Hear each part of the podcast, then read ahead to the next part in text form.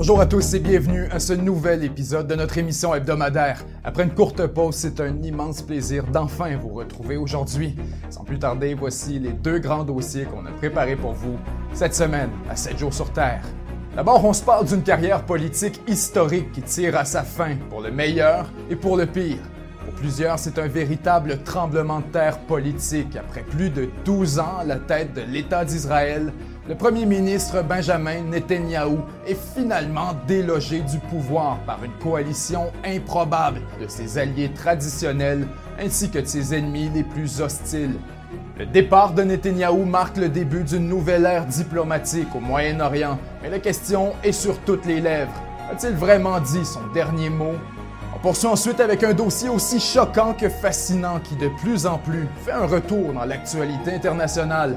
Le laboratoire de Wuhan se retrouve à nouveau sur les projecteurs. Après avoir passé plus d'un an à discréditer la thèse de l'accident comme étant rien de plus qu'une vulgaire théorie de la conspiration, plusieurs reconnaissent maintenant que c'était une erreur et que visiblement, la Chine cache quelque chose au reste du monde. Est-il possible que la COVID-19 soit le résultat de recherches ayant mal tourné?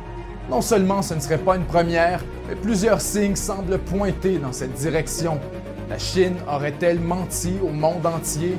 On aura l'occasion de parler de liberté d'expression, de censure, de médias, ainsi que des conséquences potentielles sur le plan géopolitique. Tout ça et beaucoup plus cette semaine à 7 jours sur Terre.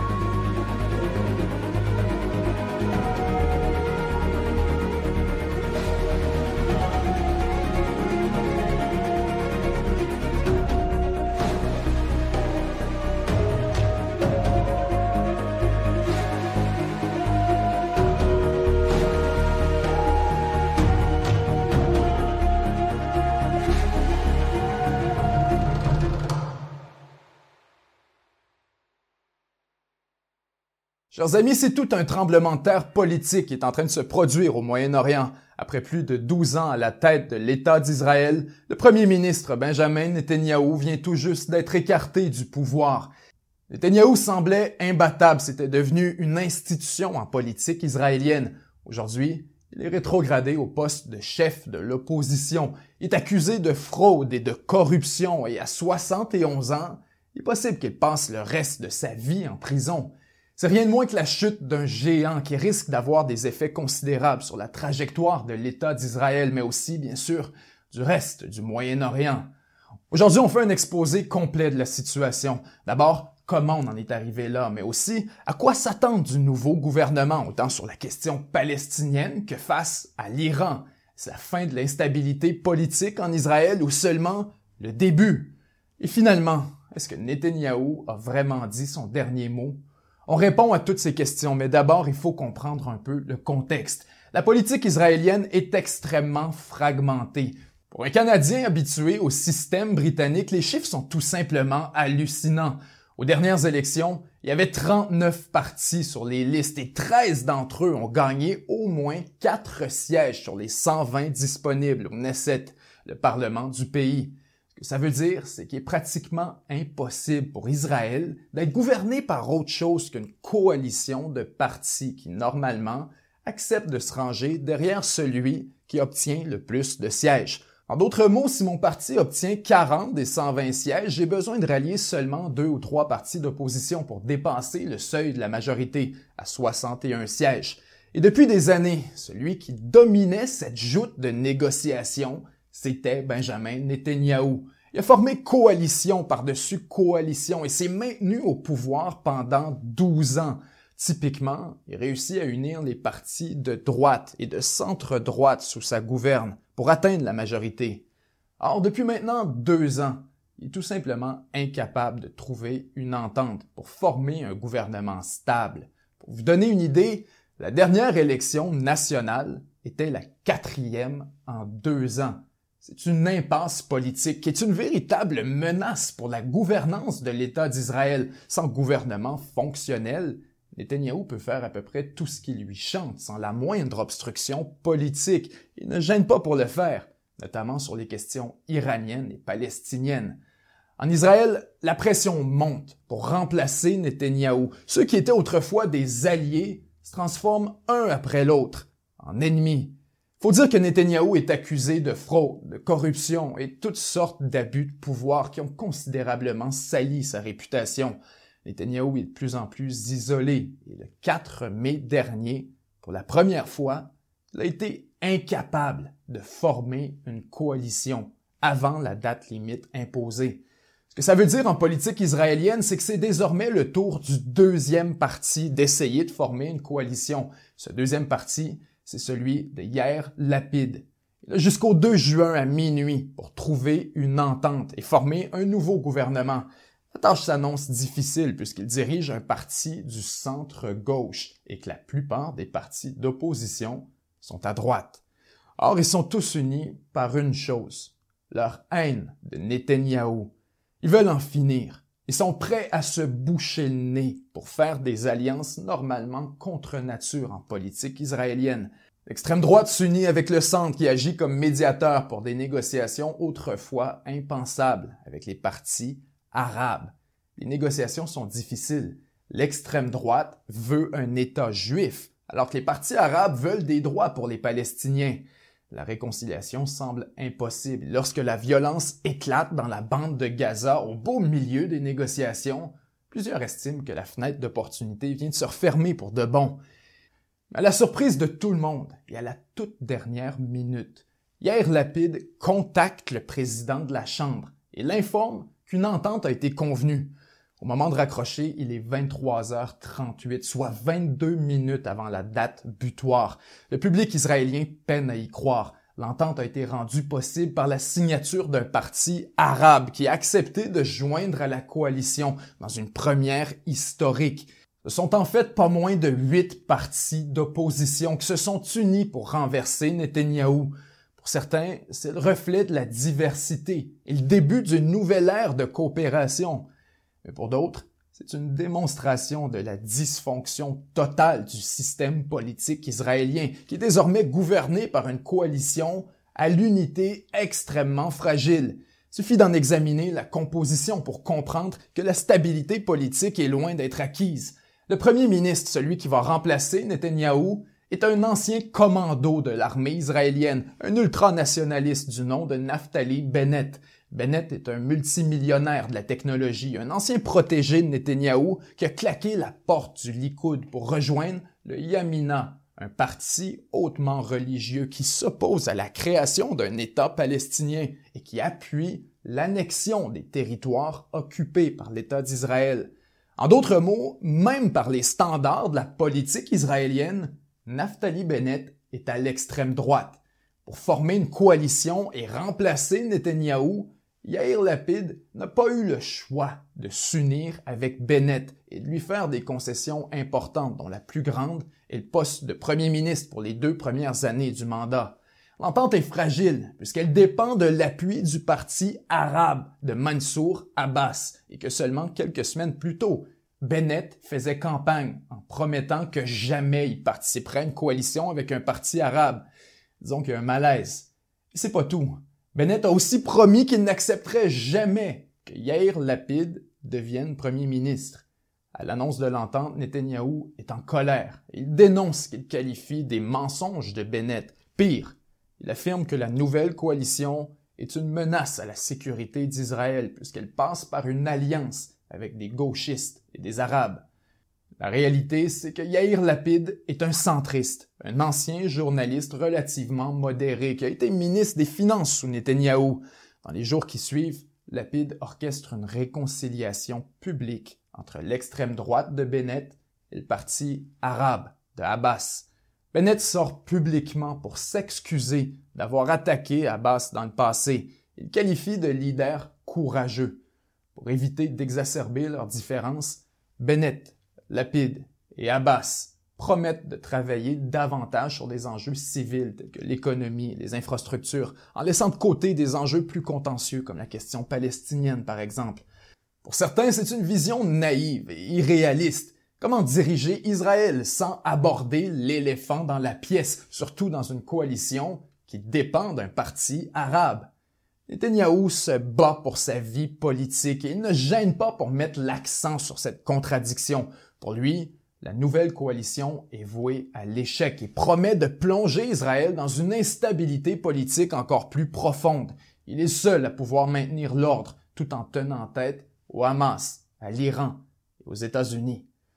Le 13 juin 2021, les députés du Knesset se rassemblent pour le vote fatidique. La dans l'air. Des députés arabes menacent de voter contre le nouveau gouvernement, insatisfaits de ce qu'ils perçoivent comme une trahison de leur chef. Si un seul député arabe exécute sa menace, l'entente s'effondre.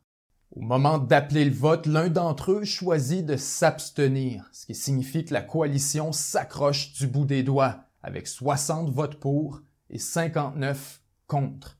Ce n'est pas une majorité, mais c'est une pluralité. Après plus de 12 ans, Netanyahou est renversé. À 71 ans, l'ex-premier ministre se retrouve rétrogradé, chef de l'opposition, et doit maintenant faire face à la musique sur le plan judiciaire. Pour certains, c'est la fin d'une époque et une véritable bouffée d'air frais sur la scène diplomatique. Depuis quelques années, Netanyahou était devenu le roi Bibi, il nuisait à la relation avec Washington, il sabotait l'entente avec l'Iran et paralysait la question palestinienne. Il était temps que ça change. Mais pour d'autres, Netanyahou est loin d'avoir dit son dernier mot. D'abord, la coalition qu'il remplace est extrêmement fragile et il demeure chef de l'opposition. Si le gouvernement tombe et qu'une élection est déclenchée, il peut absolument se faire élire à nouveau. En fait, ses chances seraient très bonnes. Selon les experts, son procès devrait durer au minimum trois ans, quand on considère que plus de 300 témoins doivent être entendus. Si Netanyahou veut faire un retour, c'est pas son procès qui va l'empêcher. En fait, c'est probablement une motivation supplémentaire, puisqu'il pourrait enfin s'accorder l'immunité judiciaire, ce qu'il essayait déjà de faire depuis un moment. C'est une histoire digne d'un film de politique fiction. Non seulement Netanyahou se bat pour sa vie politique, mais probablement aussi pour sa liberté. Il joue ses dernières cartes et tente de convaincre les Israéliens que la sécurité nationale est en jeu. Il est possible que sa stratégie réussisse, que l'Iran ou le Hamas commettent une attaque dans les prochaines semaines, que la coalition au pouvoir s'effondre et que Netanyahou retourne au pouvoir. Mais la réalité, c'est que ce serait extrêmement stupide de la part du Hamas et de l'Iran.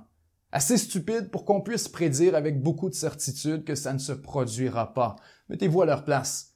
Pour eux, c'est une opportunité formidable. Sans Netanyahou dans les pattes, l'Iran peut enfin signer l'entente nucléaire avec Washington et retirer la camisole de force que sont les sanctions internationales.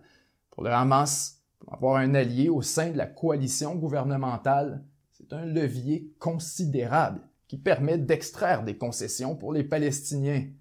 Et finalement, vous avez les États-Unis, qui à beaucoup d'égards sont bien contents de se débarrasser de ce qui était devenu une aiguille dans leurs bottes au Moyen-Orient.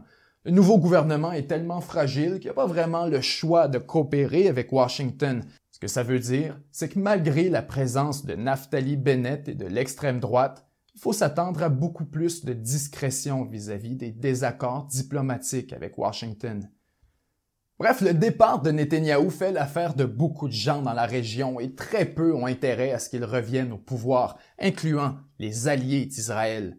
Netanyahou n'a pas dit son dernier mot pour autant. Tant qu'il demeure à la tête du Likoud et chef de l'opposition officielle, il sera aux portes du pouvoir. Et si vous voulez mon avis, à 71 ans, je crois que Netanyahou va rouler les dés une dernière fois et essayer de renverser la coalition qui vient de le remplacer. L'alliance entre extrême droite et partis arabes est contre nature et risque de s'effondrer dès le prochain affrontement dans la bande de Gaza. Le gouvernement de coalition pourrait être de très courte durée, tout comme le passage de Netanyahou dans l'opposition. C'est un des personnages les plus controversés de la scène internationale. Que sa carrière politique soit terminée ou pas, ça aura été le premier ministre ayant servi le plus longtemps depuis la fondation de l'État d'Israël. Il est impossible de nier qu'il a marqué l'histoire contemporaine de son pays et plus largement de la région tout entière, pour le meilleur et pour le pire. Son départ offre une opportunité diplomatique importante de mettre des années de conflit derrière entre l'Iran et Israël, d'une manière le Moyen-Orient l'a échappé belle puisque la campagne militaire furtive entre Israël et l'Iran était sur le point de dégénérer en guerre ouverte. Aujourd'hui, avec des nouveaux gouvernements en Iran et en Israël, on peut imaginer une forme de détente entre Tel Aviv et Téhéran, du moins le temps que les deux nouveaux chefs d'État s'apprivoisent. Avant qu'on se laisse, je me permets de vous poser deux questions. D'abord, pensez-vous que le départ de Netanyahou va avoir un effet positif sur la stabilité politique au Moyen-Orient? Ou au contraire, est-ce que Netanyahou était le ciment qui permettait une certaine cohésion au sein de la droite israélienne? Finalement, pensez-vous que la coalition qui l'a remplacé va résister au test du temps? Ou est-ce qu'elle va s'effondrer à la première occasion? On est à la croisée des chemins, j'ai hâte de lire vos commentaires là-dessus. C'était Benjamin Tremblay et 7 jours sur Terre. À très bientôt.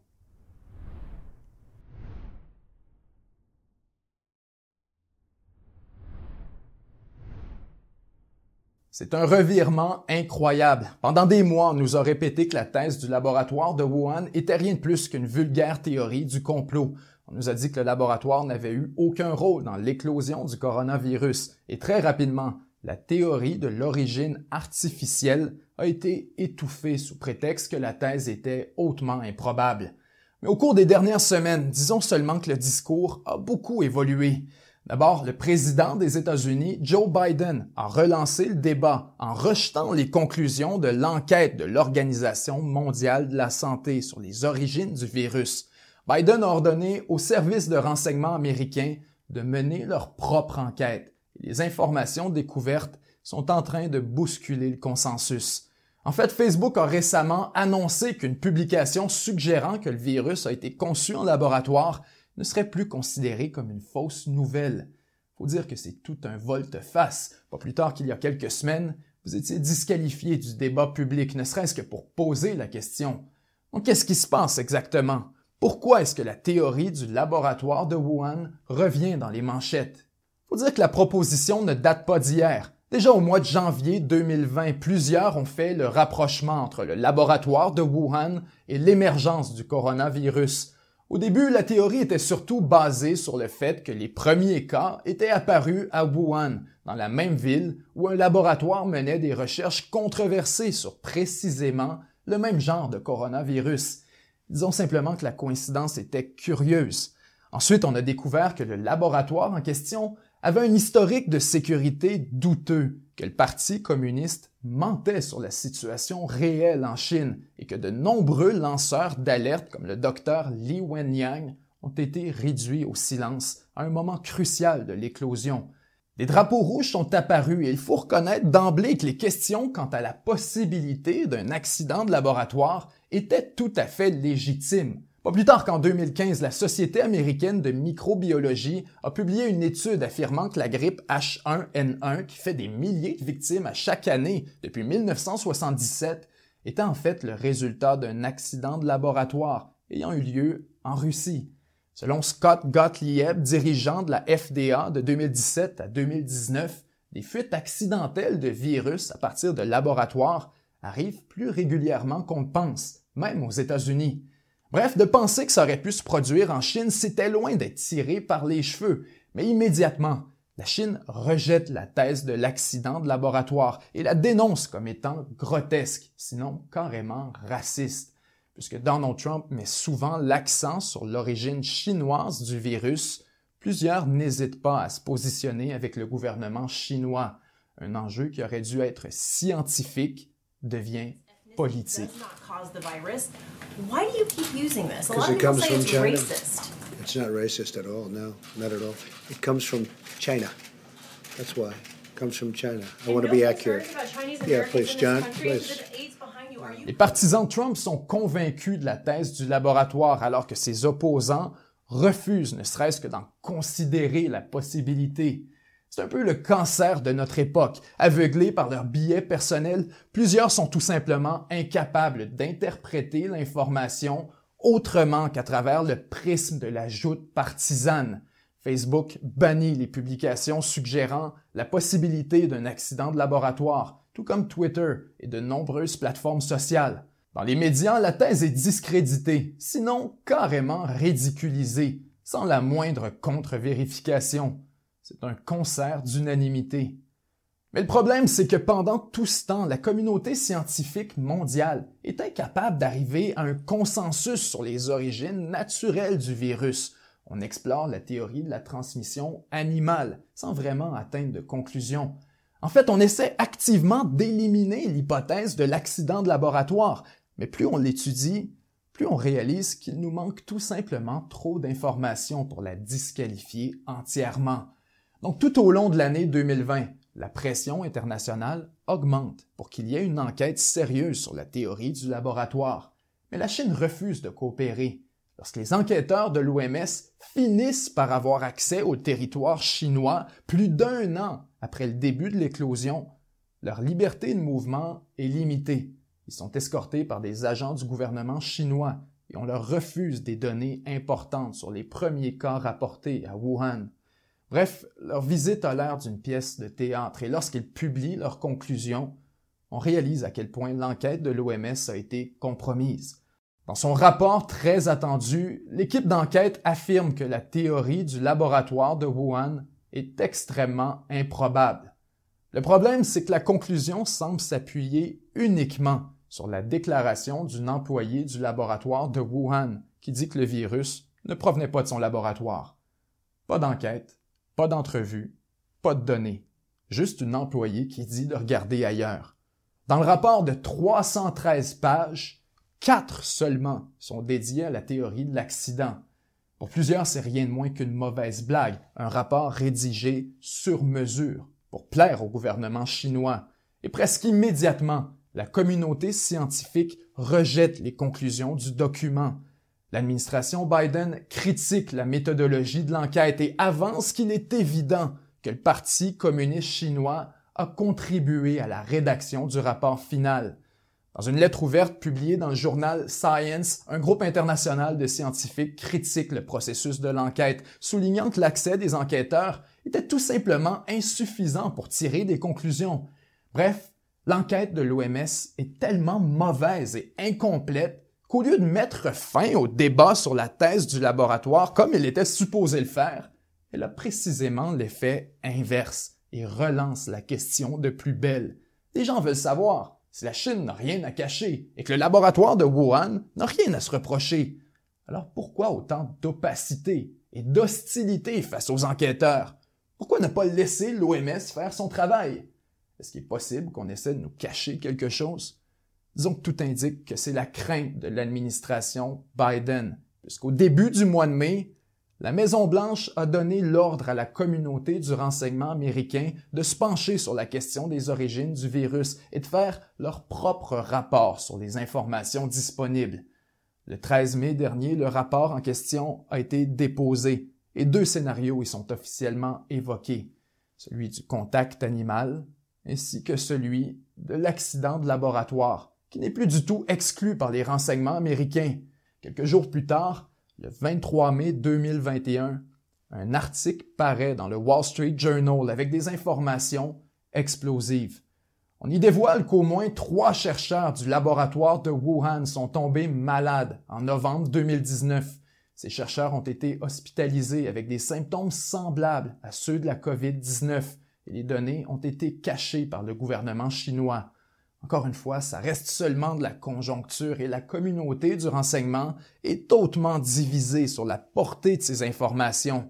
Mais pour certains, il n'y a pas de fumée sans feu. Les coïncidences sont trop nombreuses. Il faut au minimum approfondir les recherches pour comprendre ce qui s'est vraiment passé. Donc le 26 mai dernier, l'administration Joe Biden annonce qu'elle intensifie l'enquête sur les origines de la COVID-19 et que les agences américaines du renseignement ont 90 jours pour se rapporter au président. And we will continue to press China to participate in a full, transparent, evidence-based international investigation with the needed access to get to the bottom of a virus that's taken more than 3 million lives across the globe. Cette fois, on ne tourne plus autour du pot. Biden dit qu'il veut des réponses plus précises sur le rôle du laboratoire de Wuhan. C'est un revirement de situation incroyable. après avoir refusé d'entretenir ne serait-ce que la possibilité d'un accident de laboratoire. Les autorités américaines sont maintenant plus que jamais sur la piste de cette théorie. Faut dire que c'est pas comme si elle était complètement absurde. Le laboratoire de Wuhan est impliqué dans ce qu'on appelle des recherches de gains de fonction, qui consistent à prendre un virus dans la nature et à l'améliorer en laboratoire pour anticiper les menaces potentielles. C'est une pratique hautement controversée qui divise la communauté scientifique. Pour certains, c'est une fonction essentielle de la prévention des nouveaux virus, mais pour d'autres, on joue carrément avec le feu, puisqu'on risque de créer nous-mêmes la pandémie qu'on essaie de prévenir. La théorie du laboratoire de Wuhan, c'est pas que le gouvernement chinois a fabriqué le virus avec l'intention de le relâcher pour des raisons militaires ou politiques. Ça, c'est essentiel de le comprendre. La théorie, c'est que le virus est le résultat de recherches médicales en gain de fonction. Qu'en manipulant le virus pour l'améliorer, les employés du laboratoire seraient eux-mêmes tombés malades et auraient déclenché l'éclosion initiale de Wuhan. Le gouvernement chinois, inquiet de préserver son image, aurait ensuite tout fait pour cacher la vérité et plaider une transmission naturelle. C'est pas absurde de penser que c'est possible, et en passant, c'est pas raciste non plus, à moins d'être vraiment de mauvaise foi. Des recherches de gains de fonction, il y en a partout à travers le monde et ce serait très loin d'être la première fuite documentée. Il arrive des accidents partout et de prétendre que ça pourrait jamais arriver en Chine parce que le Parti communiste dit que c'est impossible et qu'il faut regarder ailleurs, c'est faire preuve d'une naïveté rien de moins qu'intellectuellement embarrassante. C'est une leçon qui est valide pour tout le monde. Si vous avez rejeté d'emblée la thèse du laboratoire parce que les médias et Xi Jinping vous ont dit de ne pas y croire, alors qu'il n'existait aucun consensus scientifique sur la question, que l'OMS menait des enquêtes bidons et qu'on disait l'affaire classée, mais je suis désolé, mais vous avez officiellement échoué. L'un des plus gros tests d'indépendance intellectuelle dans l'histoire récente, et vous devez vous regarder dans le miroir. Ce qui vient de se produire, c'est pas normal. C'est un avertissement sérieux sur les billets personnels et médiatiques de plus en plus puissants qui paralysent notre capacité à étudier des hypothèses controversées. Les gouvernements changent de position. Facebook fait maintenant marche arrière. Les publications qui évoquent la thèse du laboratoire sont autorisées. Mais le mal est déjà fait. Le militantisme dont ont fait preuve certains individus, journalistes et organisations pour discréditer une théorie scientifiquement crédible et pertinente relève de rien de moins que de la pire forme de mauvaise foi. Ce débat a été écrasé, étouffé, présenté comme une suggestion honteuse et raciste. Les journalistes qui se sont adonnés à ce genre de salissage sont aujourd'hui exposés comme les imposteurs qu'ils sont vraiment.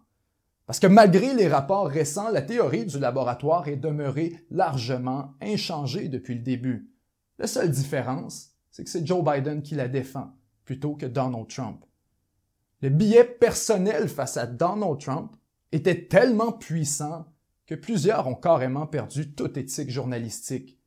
Le vrai journaliste pose des questions, réfléchit de manière critique, il remet en question les consensus et se méfie toujours de l'unanimité. À l'ère du lynchage numérique et de la partisanerie toxique, ces principes de base sont plus essentiels que jamais. Je me souviens encore quand on a réalisé une vidéo sur la théorie du laboratoire de Wuhan il y a plus d'un an. On l'a approché avec beaucoup de rigueur. Et on s'est quand même fait traiter de tous les noms et disqualifié sur la place publique, même par plusieurs fans de la chaîne. C'est toute une leçon de débat et de liberté d'expression qu'on vient d'avoir. Faut apprendre à vivre avec les idées dérangeantes et les affronter par la science plutôt que par l'idéologie.